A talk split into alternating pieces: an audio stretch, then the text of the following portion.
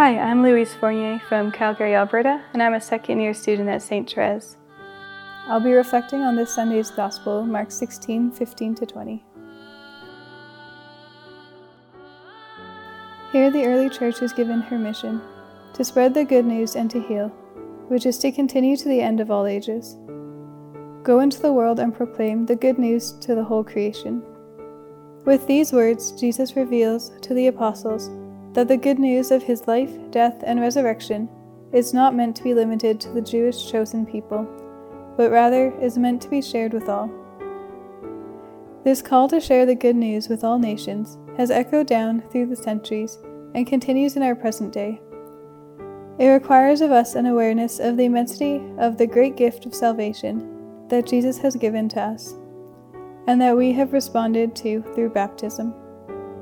As we come to see the extravagance of this gift more and more in our own lives, God calls us to in turn let others know that this gift of salvation is also being offered to them, so that they may choose whether or not they will accept it.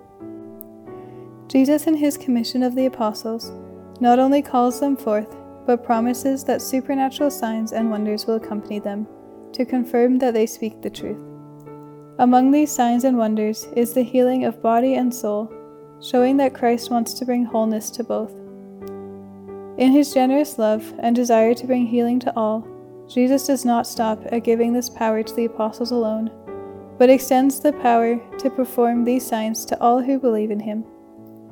Following in the footsteps of Jesus, we are called to be open to the power of the Holy Spirit.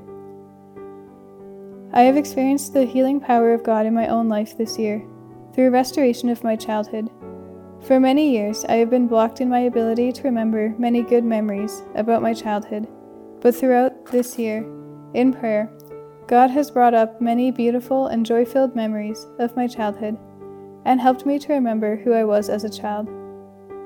Do we as Christians believe that God desires to work miracles and healings in your own life and in the lives of others?